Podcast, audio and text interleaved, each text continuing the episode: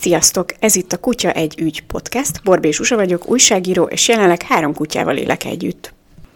Én pedig Osztos Panka vagyok, kutyatréner, 7 éve foglalkozom egyéni személyre szabott kutyakiképzéssel, melynek fő irányvonala, hogy erőszakmentes technikákat alkalmazok a munkám során. Podcastunkban gyakori kutyaneveléssel, kutyatartással kapcsolatos kérdéseket járunk körül, és adunk gyakorlati tippeket. A mai nap a játékkal fogunk foglalkozni, vagyis hogy a kutyákat meg lehet tanítani játszani, illetve hogy hogy lehet kideríteni azt, hogy egy kutyának melyik a hozzá illő játékstílus. Mert említettem, hogy három darab kutyával élünk együtt, és ez azt is jelenti, hogy három különböző hozzáállás van a játékhoz. Bodza saját magától, anélkül, hogy bárki tanította volna, nagyon szeret labdázni, minden gond nélkül aportíroz, sokkal tovább, mint amennyi ideig mi szeretnénk vele játszani. Bogyó az, aki nem igazán tud és szeret játszani, ő nem érti ezt a koncepciót, és a, az idéglenesen nálunk lévő Bodri az, aki nagyon szeretne játszani bodzával, de ő nem igazán vevő erre, velünk viszont egyáltalán nem hajlandó játszani, vagy nem igazán tudunk vele kapcsolódni. És a kérdésem az az, hogy mit lehet ilyenkor tenni, tehát hogy van-e valami módszer arra, hogy kiderítsük, hogy ő hogyan szeret játszani, vagy milyen játékokkal érdemes próbálkozni, és hogy így át lehet-e nevelni, vagy hát lehet-e segíteni egy kutyának, hogy szocializálódjon, és hogy a többi kutyával tudjon játékkal kapcsolódni. Szóval én első körben mindenképp külön szedném ezeket a dolgokat, mert most így, így nagyon egybe van ez a három eset, és, és mindegyikkel külön-külön kéne foglalkozni. Kezdjük akkor azzal, hogyha, tehát hogy én első körbe azt külön szedném, hogy milyen az emberrel való játék, meg milyen az egy kutyák egymás között játéka. Tehát, hogy az egyik legfontosabb dolog, hogy vannak különböző játékstílusok. Ezeket szerintem mindenki, még hogyha nem is tudatosította, de ismeri, aki jár futtatóba, vagy látott már kutyákat játszani, mert valaki kergetőzni szeret, valaki birkózni szeret, valaki akármilyen játékkal szeret együtt játszani, kötéllel, labdával, tehát hogy ez például egy teljesen változó dolog, és onnan szoktunk indulni a tréningek során, hogy megkérdezem a gazdikat, hogy így milyen az ő kutyájának a játékstílusa. Mi a helyzet akkor, hogyha nem tudjuk pontosan, hogy milyen a mi kutyánknak a játékstílusa. Ez, amit az előbb említettem, hogy Bodri nagyon szeretne játszani, de emellett iszonyúan félős, egy csivava is simán megkergeti. Ilyenkor mi az, amit én tudok tenni, hogy kiderítsem, hogy mi lenne neki jó? Erre szerintem kiváló helyszín a kutyafuttató, ahol nagyon sokféle kutya van, nagyon sokféle játékstílussal, és a viszonylag passzív kutyák is meg tudják figyelni, hogy más kutyák hogy játszanak, és ezekben a helyzetekben jó esetben tudnak döntést hozni, hogy szeretnének-e becsatlakozni, vagy nem. Én ezzel kapcsolatban egy kicsit attól félek, hogy Bodri egy viszonylag nagyobb kutya, egy puli, és ahogy mondtam, hogy egy, egy csivava, illetve egy havenézem méretű kutyus is próbált vele játszani, és én attól tartottam, amikor ezek történtek, hogy ő egész egyszerűen félelemből, meg azért, mert nem tudja felmérni pontosan, hogy ő mekkora erővel rendelkezik ezekhez a kutyákhoz képest, hogy esetleg kárt tesz bennük egyáltalán nem szándékosan, hanem hogy egy kicsit erősebben hárítja el azokat, amiket ő támadásnak vél, és nem játéknak. Ez egy valósan fennálló veszély, vagy mit lehet ezzel kapcsolatban tenni? Igen, ez a probléma egyébként tényleg rétezik. Főleg ez a felborulás szokott lenni, hogy a nagyobb kutyák, ahogy szaladgálnak, felborítják a kisebbeket. Szerencsére a városban már több helyen is csináltak olyan futtatókat, ahol két futtató van egymás mellett, és kijelölték, hogy az egyik a nagy testű kutyás futtató, a másik pedig a kis testű kutyás futtató. Ez egyébként laikusok számára kicsit érthetetlen volt, de szerintem nagyon sok gazdi megkönnyebbült ezeken a környékeken, főleg a kis testű kutyások. Egyébként a nagy testű kutyásba az a ki nem mondott policy, hogy aki akarja, beviheti a kis testű kutyáját, csak, csak van egy opciója, hogy mehet a kis testű kutyás futiba is laikusoknak segíts egy kicsit. Nyilván a csivaváknál, meg a Bernát hegyiknél nincs kérdés, de hol húzódik a határ, mik azok, akik már nagy testű kutyáknak számítanak, és kik azok, akik még kicsik testűeknek? Ez kiszokott lenni írva, hogy hány kilóig számít a kis testű kutyás futtató. Tehát, hogy hány kilóig viheted be. És ez a kölyköknél is nagyon hasznos, mert ott is azért, hogyha egy kölyök kutya később nagy testű is lesz felnőtt korába, akkor is az elején sokszor célszerűbb kistestű kutyákkal játszania. Oké, okay. mi történik, hogyha ott van az én nagyon rettegő, de szerintem nagy testűnek számító kutyám, egy hozzá hasonló, tényleg teljesen lelkes és játszani szeret, játszani akaró kutya megközelíti, akkor ő ilyen scooby szerűen felugrik az örünkbe. Tehát, hogy mit lehet ezzel tenni, hogyan tudunk neki segíteni, hogy ne féljen ennyire? Vannak esetleg módszerek, hogy hogy közelítsük egymáshoz a kutyákat? Vannak, abszolút, és sokan keresnek is meg ilyen jellegű problémákkal. Én itt a tréningben azt szoktam csinálni, hogy ilyenkor nem a futtatóban kezdünk, tehát hogy egy futtatóba, ahol több kutya van, és az egy, az egy lekerített rész, ott azért az egy mély víz az ilyen félős kutyáknak. A lekerítettség itt azért fontos, mert olyan területeken, mint mondjuk a Vérmező vagy a Városliget, ahol csak szabadon futtatják az emberek a kutyáikat, ott sokkal kevesebb szokott lenni a konfliktus, mint egy lekerített részen, mert a kutyák kevésbé érzik magukat bezárva. Úgyhogy minél nagyobb e a terület, annál ideálisabb egy félős kutya számára, mert kevésbé érzi magát beszorítva. Rendben, szóval ez az egyik tényező, de én, mint gazdi, mit tehetek azért, hogy a kutya biztonságban érezze magát, és ne féljen, hanem merjen esetleg játszani menni? Szóval első körbe azt szoktuk csinálni, hogy kiválasztjuk a megfelelő helyszínt, és utána kiválasztjuk a megfelelő kutyákat. Az nagyon fontos, hogy nem elvárás, hogy az én kutyám, ha félős, ha nem félős, de minden kutyával tudjon játszani. Tehát, hogy ez ugyanúgy, ahogy az embereknél is, ő dönthet abban, hogy kivel szeretne jóban lenni, vagy kivel nem szeretne jóban lenni. És miután kiválasztottuk a megfelelő kutyákat, amiben általában én szoktam segíteni, és nagy segítségünkre szokott lenni, hogyha a parkban lévő másik kutyának a gazdája is közreműködő, akkor elkezdjük óvatosan közelíteni a kutyákat. Itt nagyon fontos a másik kutya kiválasztásánál, hogy egy viszonylag nyugodtabb játékstílusú legyen, és ne azonnal rohamozza le a mi kutyánkat akkor ezzel meg is válaszoltad azt, hogy mi volt a probléma, amikor a szomszéd kutyával összereztettük, aki gyakorlatilag így keresztül rohant rajta a kerten és a másik két kutyán is. Mi a helyzet a pórázzal, hogy ilyenkor pórázon kell, hogy legyenek a kutyák, vagy szabadon fussanak? Mi az, ami nagyobb biztonságot ad nekik?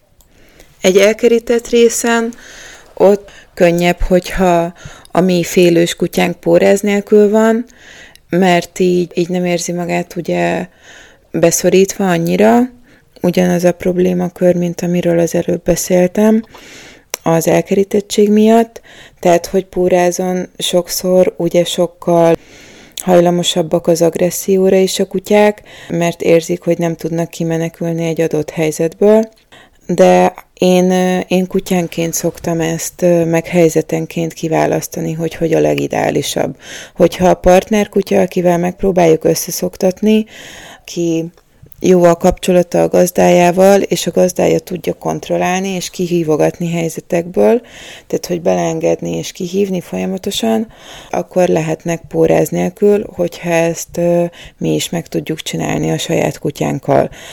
Tehát itt a, itt a kontrollnak nagyon nagy szerepe van, és hogy én milyen helyzetekbe tudom kontrollálni a kutyámat, az nagyon fontos, hogy veszélynek semmiképpen ne tegyem ki.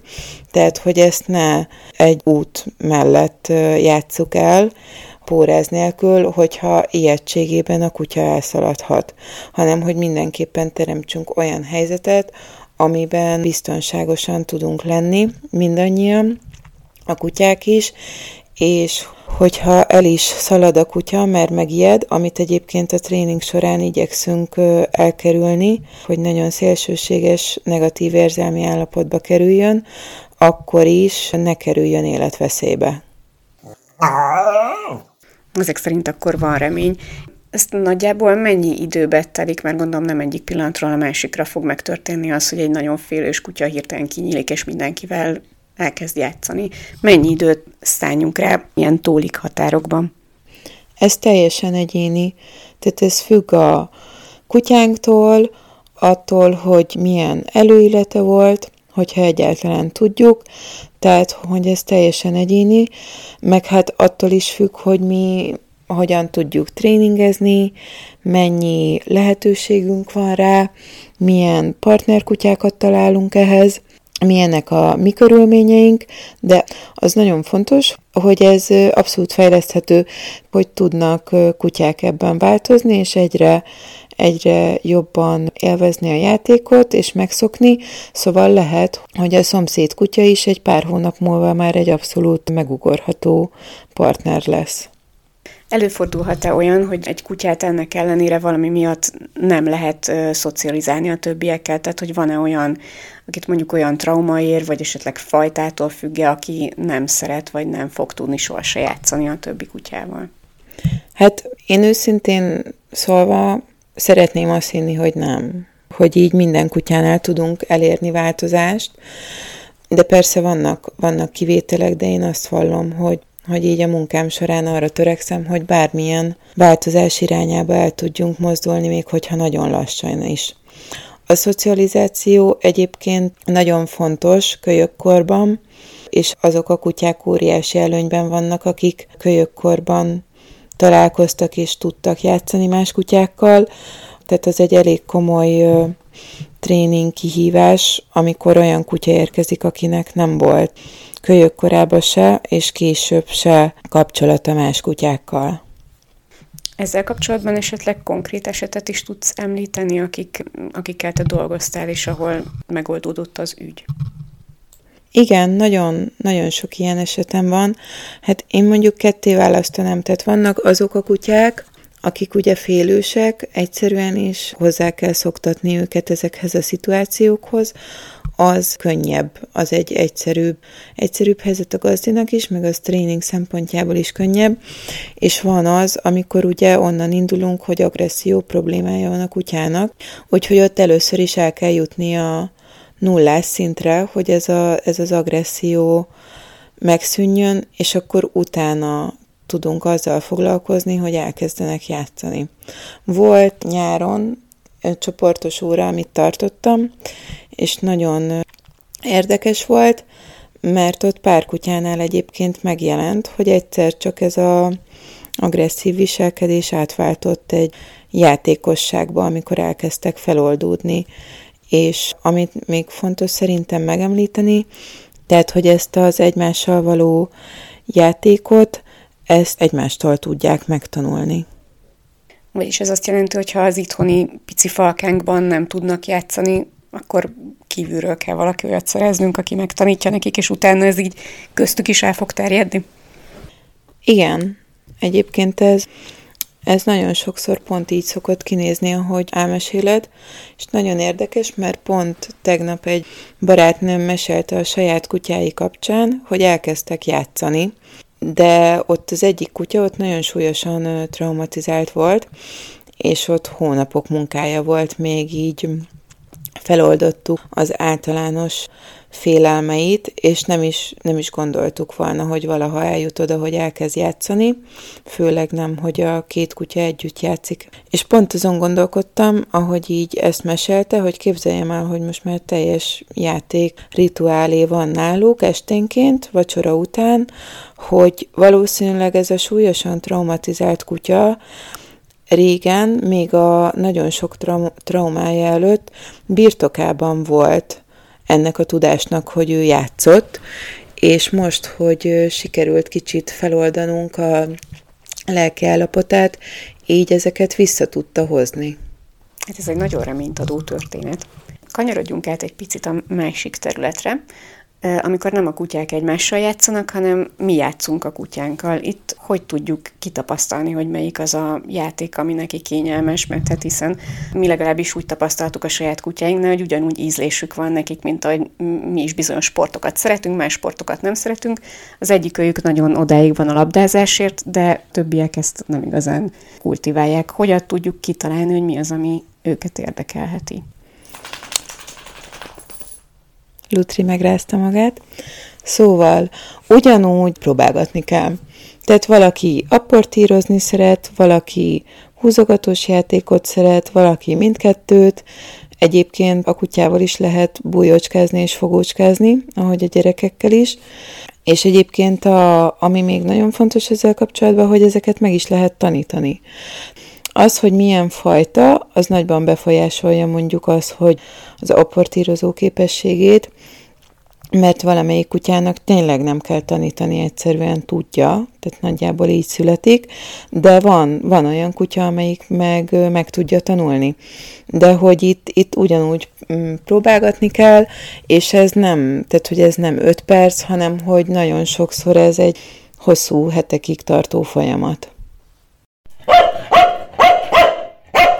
Szóval akkor továbbra is lelkesen hordanunk kell elé a kis csomócskákat, labdákat, mukikat, hasonló cuccokat, botocskákat, hogy hát ha valamire rákap.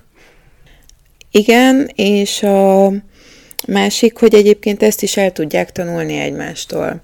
Tehát, hogy azt is lehet, hogy az egyik kutya, aki, aki már ezt szereti, azzal játszol, és a többi nézi, és aztán kedvük lesz nekik is. Tehát, hogy abszolút van ez a típusú tanulási folyamat is. Hát nálunk ez egyelőre nem tapasztalható, az az egy darab kutyusunk, aki nagyon szeret labdázni egyébként. A másik kettő leginkább az ő megtámadása és akadályozása az, ami le- lefoglalja. A Bodri esetében leginkább az, hogy ő szeretné magára vonni valószínűleg a Bodzának a figyelmét, hogy inkább vele játszon. Bodza meg ezt nem tudja értelmezni, mert ő labdafixált. Igen, így, ahogy elmeséled, végül is ez is egy játék, bár elég sajátos szabályai vannak, és kicsit koordinálatlan. Itt egyébként arra kell figyelni, tehát, hogy sokszor van az, hogy az ember belekezd egy labdázásba, és akkor a kutyák elkezdenek játszani, ahogy kergetik a labdát, mert mint hogy egymással kezdenek el játszani. Itt az a, az a nagyon fontos, hogy figyeljünk a kutyák igényeire. Tehát, hogyha az egyik kutya sok a másiknak, akkor az, az már nem lesz jó játék. Tehát, hogy itt a játéknál az a fontos, hogy minden kutya élvezze. Igen, hát itt sajnos az mondja, Bodza nagyon szeretne labdázni, és ő erre koncentrál, a Bodri pedig eléggé ugatja, illetve megpróbál oldalból neki, vagy oldalról neki futni, ami, mivel kettejük között azért majdnem tíz év a korkülönbség a Bodza javára, ezért én így nem érzem olyan biztonságos játékstílusnak, de Bodri nagyon lelkesen próbál kapcsolódni Bodzához, csak nagyon rossz módszerekkel. Igen, a korkülönbség az egy nagyon fontos tényező. Lehet, hogy nem is fog ez megoldódni. Ilyen esetekben én azt szoktam javasolni, hogy külön kéne labdáztatni a bodzát, hogy mindenképpen meglegyen az ő saját ideje, a saját játéka, amiben ő boldog, és nincsenek zavaró tényezők. És mi a helyzet más állatokkal, macskákkal, nyuszikkal, tengeri malacsal, bármi is ilyesmivel összeszoktathatóak, hogy együtt játszanak? Az én tapasztalatom az, hogy macskákkal abszolút. Tehát főleg, hogyha a kutya is kölyök, kölyökként került a gazdájához, meg a macska is, tehát akkor abszolút vannak ilyen kölyökjátékok, amik aztán felnőtt korba is megmaradnak. Volt egy hely, ahol három macska volt és egy kutya, és teljesen elképesztő volt számomra, hogy abszolút játékosan ilyen tömegverekedés volt. Tehát én még ilyet nem láttam, iszonyúan élvezte az összes állat, és kergetőztek, birkóztak, eszméletlen tanulságos volt nekem is. És esetleg valami egzotikusabb állattal, mint a macska?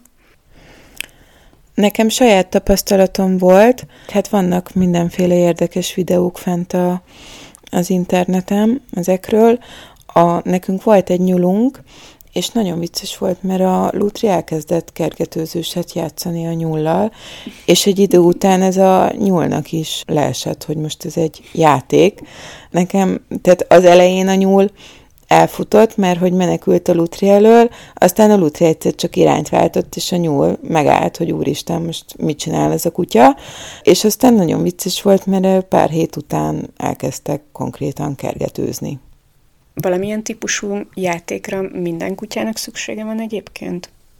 Igen, abszolút, abszolút jó, hogyha a kutyának van lehetősége játszani, és tehát ugyanúgy egyébként, ahogy a gyerekeknél is ez egy, ez egy fontos dolog, és felnőtt kutyáknál is nagyon fontos.